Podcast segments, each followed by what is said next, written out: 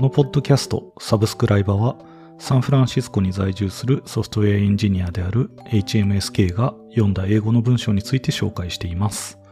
今はストライプ社が四半期ごとに発刊する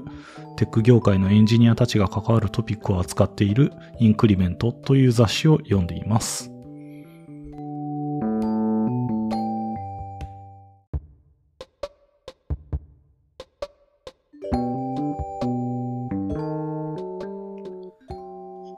トエンド4つ目の章は Design by Design ということで、えっ、ー、と、個人的には、えー、デザインによるデザインというふうに訳しました。えっ、ー、と、筆者の人はグレン・フレッシュマン、フレッシュマンさん。19世紀アメリカで、えタイプの価格、ビットコイン、超小型衛星についてシアトルのお家で、え書いていると。今はタイニータイプミュージアムタイムカプセルプロジェクトというやつのために100セットの印刷とタイプアーティファクトのコレクションを完成させようとしている。このプロフィールの序盤でピンときたんですけど、このプロフィールを多分僕は過去に見たことがあるなと思って確認したら、え、ー、と、ドキュメンテーションの、えー、How to が文明を築くの会の人だというのに気づいて結構びっくりしました。この人、あんまテックの人じゃないんですけど、こう、たびたび、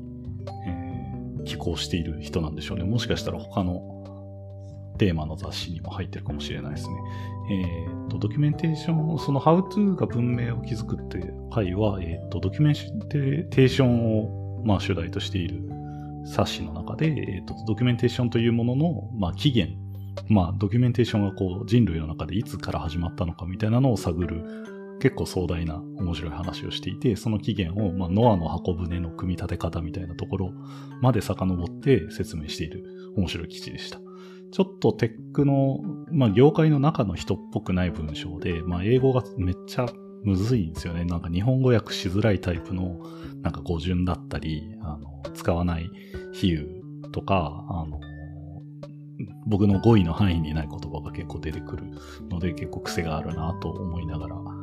読んでいたのを思い出すぐらい今回の章も難しかったです。ちょっと変な訳し方をしてるかもしれないです。えー、っと、それで、えー、っと、このデザインバイデザインのサブタイトルは、えー、Exploring how integrated design tools are reshaping the workflows of UX, UI and front-end teams と言っていて、えー、と、どのようにデザインツールがインテグレートされて、えー、UX、UI、そしてフロントエンドのチームのワークフロー及びワークが、あワークを再定義したのかを探っていくみたいなことを言っていますと。で、まあ、えっ、ー、と、全体的には、えー、デザインツールの話をしていて、あんまりまあ、フロントエンド開発を直接の主題としているような内容ではなかったです。えっと、最初の序文のところを読んでいくと、まあ、10年以上前、モダンなスマートフォンの時代の始まりに、アプリのデザインはウェブサイトやネイティブソフトウェアやインタラクティブなマルチメディアデザインを専門とするグラフィックやインターフェースデザイナーたちの領域であったと。まあ、全然デザインの、ね、やり方が違った時代の話から始まっています。え、ー、と、まあ、ウェブ自体が、まあ、10年以上前って言われると割ともうちょい、もうちょい最近感がありますけど、まあ、モダンなスマートフォン時代が始まった頃の時はまだそのスマートフォンのためのデザインというよりはもうちょい引いた世界のデザイナーが仕事をしていた頃ですね。えーと、これらの初期のフロントエンドデザイナーはアドホックに組み立てられたツールを使ってアイデアをスケッチし、ワイヤーフレームを組んでインターフェースをシミュレートしてアニメーションやインタラクションをプレビューしていたと。その頃からずっとアプリを作るプロセスを切り離すための全体的な規律というのがあって、えー、特にユーザーインターフェースデザインとユーザーエクスペリエンスのリサーチとデザインっていうのは全然分かれていたと。えー、一度、えー、一つのボートビルダー、まあ、ボートビルダーって、えっと、まあ、船作りに例えていて、ボートビルダーという役職の人が木材を切り、えー、それを加工して、それをつなぎ合わせて、えー、海を航海できるようにして、えー、セイラー、まあ、乗る人ですね、船乗りに受け渡すんだとしたら、えー、そその船を作る業界というのは、まず、えー、木材を、えー、木材置き場、ランバーヤードから、えー、買ってきて、船の設計士に設計を依頼して、木材加工業者に特定のタスクを割り当てるようになっていくだろうと。まあ、そういう、そういうふうに最適化のために、あの、分業をして、それ全体を支えている、まあ、なんだろう、会社みたいなのは、それをどんどん細分化して、うん、それぞれの最適化を行いますという例えをしていて、まあ、デザインもその例に漏れず、まあ、担当エリアがそれぞれ違ったら違うデザイナーが仕事をしていたということを言っています。で、えっ、ー、と、UI や UX、UI、UX やフロントエンド開発に携わる誰かに、えー、どうやって彼らが彼らの仕事に取り組んでいるのかを、まあ、尋ねてみたら、えー、彼らがキャリアの中で使ってきた多くの道具を並べ立ててくれることでしょうと言っていて、そういう、どういう道具があるかって、さらっと書いてあるんですけど、えっ、ー、と、Adobe Photoshop、InVision、Sketch、Adobe XD、えー、Actua、Balsamic、Just, Just in Mind、Framer、Marvel、Adobe Illustrator みたいなのがポンポンポンって並んでて、もうこれだけで、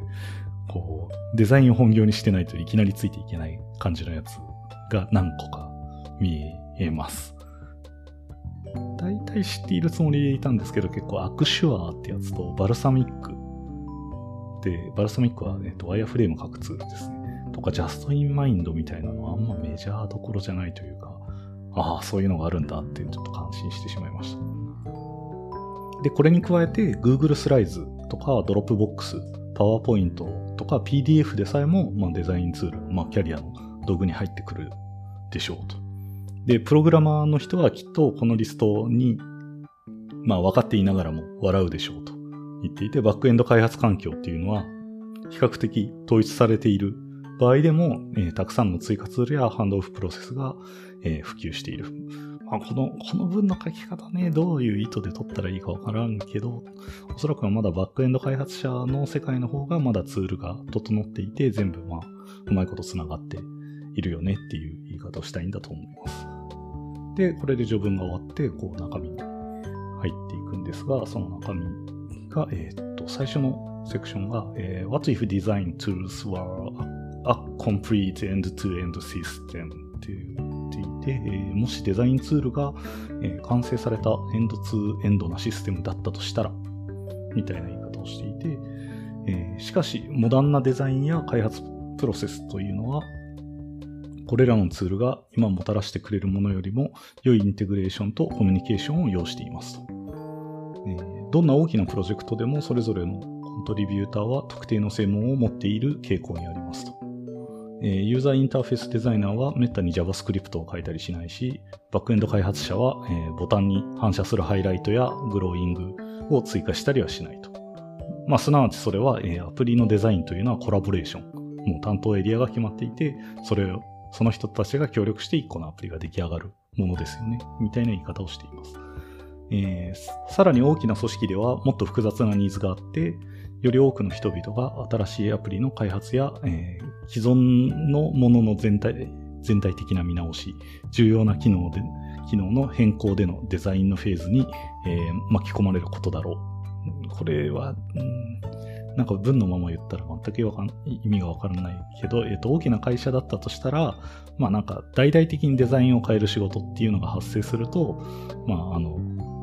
いろんな職種の人がデザインのフェーズに巻き込まれて、まあ、コラボレーションしないといけなくなりますよね、という言い方をしていると読みました。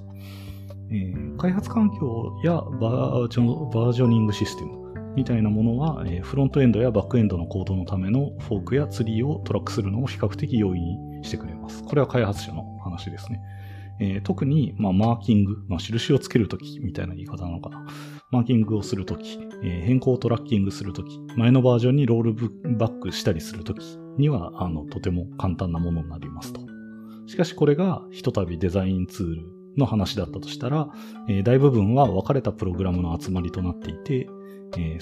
それぞれがそれぞれのインターフェース、強み、制限を持ち、えー、動い、えー、それぞれが動いて効果を発揮しますと。で、これはサイロのようになっていると言い方、という言い方をしてて、まあサイロの例えで言うと、要はいろんなごっちゃごちゃしたもんが一つのところに無理やりバンってぶち込まれてて、なんとなく、うん、ゴリッと動いてますみたいな感じの比をしたいときに大体サイロって使われてる気がします。えー、果たしてこれは完全なエンドツーエンドシステムと言えるのだろうかと言っていて、まあ、言わんとすることはわかりません。さっき出てきたその Adobe Photoshop があって、インビジョンがあって、スケッチがあってみたいな話になった時に、Photoshop で、こう、なんだ、ビジュアルイメージを組んだ後に、スケッチで実際になんだろう、ウェブの素材として使えるものとして作ったり、まあ、いろんな制約が入ってきたりとか、エクスポートしやすいみたいなのもあるし、スケッチを使って、でも、ただ、スケッチでその素材ができても仕方ないので、えー、それを並べた画面群を作って、こう、インビジョンの上で公開して、こう、プロトタイプとしてクリックして触れるみたいな風にする。ってなった、なってる話の時って、それぞれのツールが、まあ、独立した存在であって、何か、こう、吐き出したファイルを自分たちで手動で読み込んで、あっちで作業してみたいなのを繰り返しやっていて、まあ一つのでっかいサイロのようになっているっていうわけですよね。で、その中でまあバージョン管理みたいなのを持ち込もうとするともう大変なことになるだろうし、まあね、こう、それぞ、うん、それぞれの、なんだろう、強みみたいなのを活かすためには、それぞれをちゃんと使うしかないみたいな感じだから困ってるみたいなストーリーに持っていこうとしている感じはします。えっ、と、まあ、うん、まあ、サイロですよね、一つに。うん、これが全部あった。うん、ぶち込んでデザインチームでその3つのツールを使っていたとしたら、僕にとっても確かにサイロのように見えると思います。で、問いかけは完全なエンドツーエンドシステム、エンドツーエンドシステムと言えるのだろうかという投げかけです。まあそうではないでしょうね。えー、で、次の文に行くと、現在の多くのツールのアプローチは、えー、高速なデザインのイテレーション、素早い転換、えー、アプリのデザインや開発プロセスに関わる主要なパートナーたちを巻き込むのには向いていない。はい、そう、そうだと思います。えー、多くのデザインツールが、えー、個別のファイルをトラックし続ける必要があり、えー、これが意味するのは、えコラボレーターたちが全てを把握してドキュメントの交換やシェアをしなければならないみたいなことを意味していますと。そうです。えー、似たようなタスクに取り組む、えー、小さなグループの中でもそう言えることでしょうと。まあ、とにかく大変になるよねっていう話に戻ってきて、えー、しかし多くのステークホルダーは、えー、あ多くのステークホルダーを持つ大きなデザインプロセスのために、え、ファイルやリビジョンを、え、管理することっていうのは、フィードバックのための機会を減らし得るものですと。まあね、ファイルの管理とかに集中してしまうと、それでまあ、リソースが減ってしまったり、まあ、うん、まあ、めんどくさいものをいちいちファイルを取得して中を見て、コメントをまたメールに書いて送るとか、まあそういうのをやってらんないよねっていう話だと思います。で、えー、デザイナーではない人は、えー、効果的なプレビューが不足しているかもしれないし、えー、マークアップやデザインに注釈をするスキルがないかもしれない。え最適な素材や、えバージョンに直接コメントをできないかもしれない。方が難しいんだけど、うん、まあ、既存のツールをファイル管理して、バージョン管理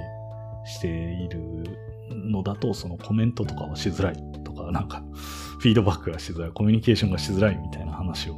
していますね。で、えっ、と、プラグインがいくら、いくらか、えー、いくらかのアプリを、えー、ハンドオフが簡単になるようにしてくれる。これハンドオフっていうのは、まあ、データの受け渡し、引き渡しみたいな感じことでしょうね。この章全体ではどっちかというとデザイナーからエンジニアへの引き渡しとか職種を超える時の引き渡しみたいな言い方でハンドオフっていう言葉が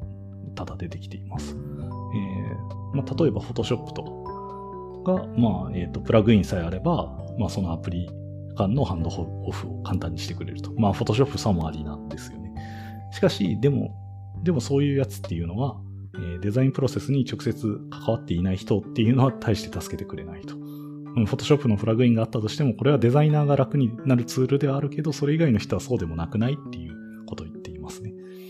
で、えー、正しいアプリや、えー、プラグインの集まりは、ファイルマネジメントやコンバージョン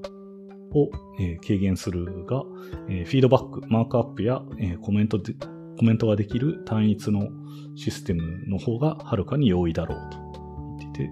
えー、MacOS だけで使えるスケッチは、えー、現場での幅広い利用のある、えー、先進的な例であると。なるほどな。これ、んなんかスケッチの例えがおかしいけど、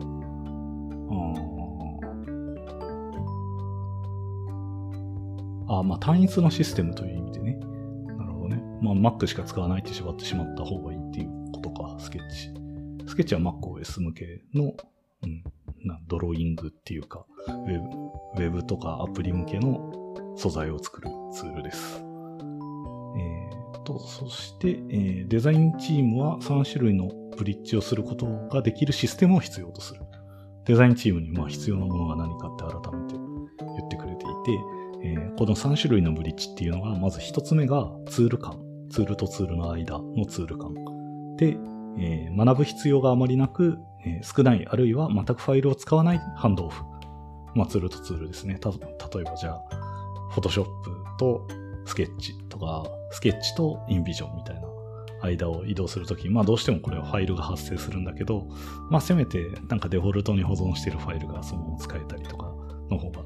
いいよねっていうところが大事なブリッジ一つ目。で、二つ目のブリッジが、えー、ステークホルダーとステークホルダーの間、ステークホルダー間ですね。えー、みんなが同じものにアクセスできて、えー、そしてそれがコメントできるレベルから、えー、完全な編集権限まで異なるレベルのパーミッションが存在していると。まあ、ステークホルダーみんながやってくるけど、まあ、簡単に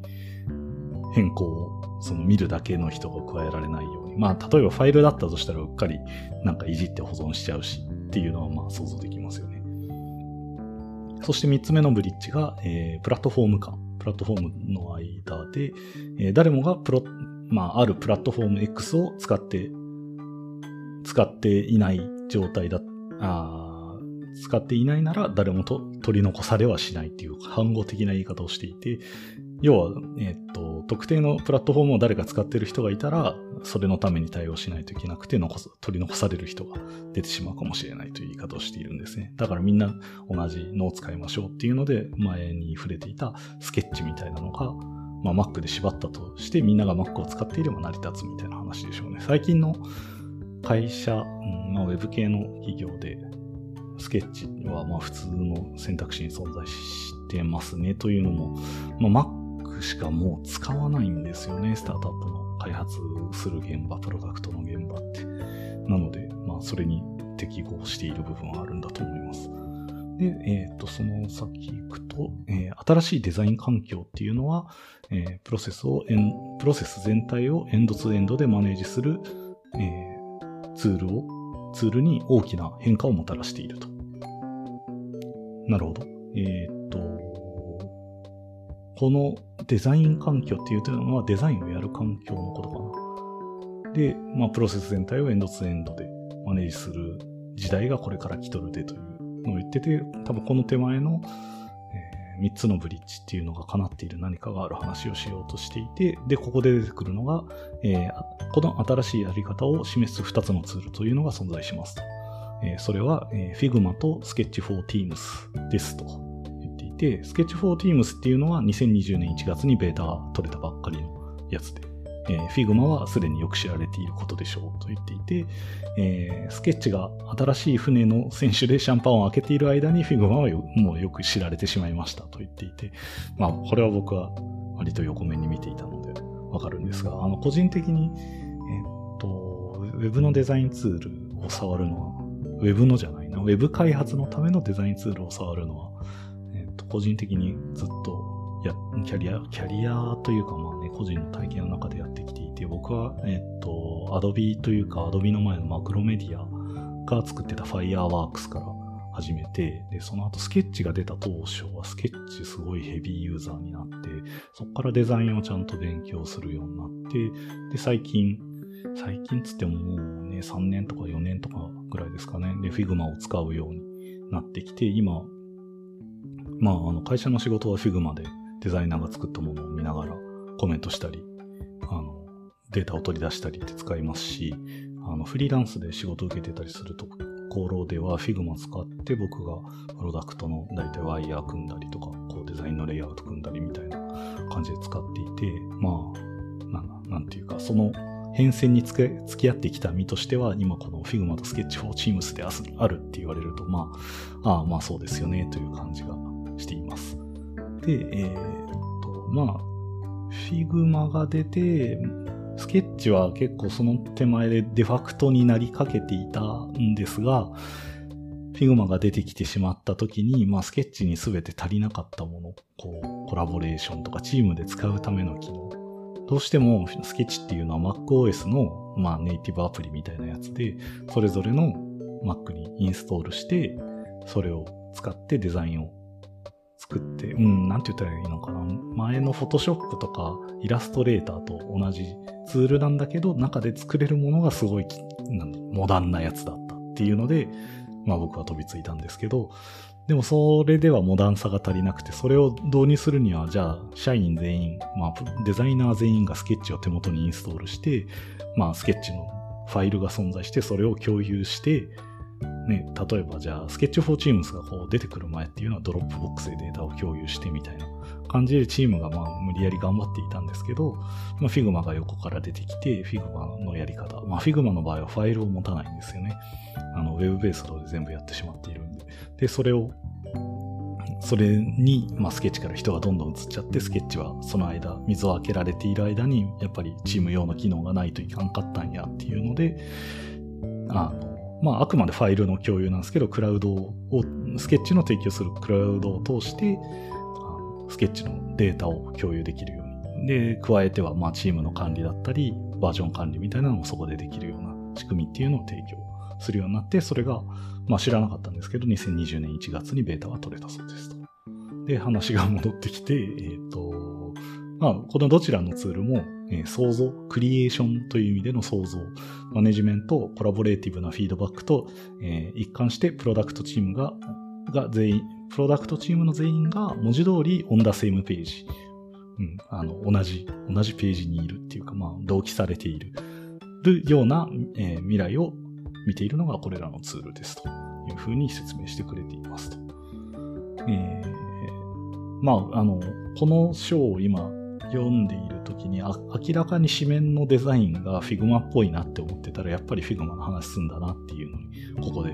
気づきます。まあで、これの後なんですが、えっ、ー、と、今回もちょっと喋りすぎてしまったので次回に分けてしまいますが、ここからは、まあ Figma がまどうやって台頭していったか、その理由みたいな話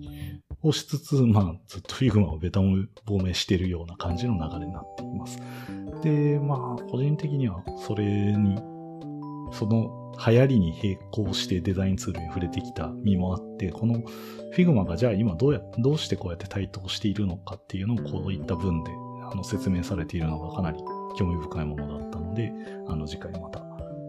説明を続けていきたいと思います。ということで今回はこの辺で。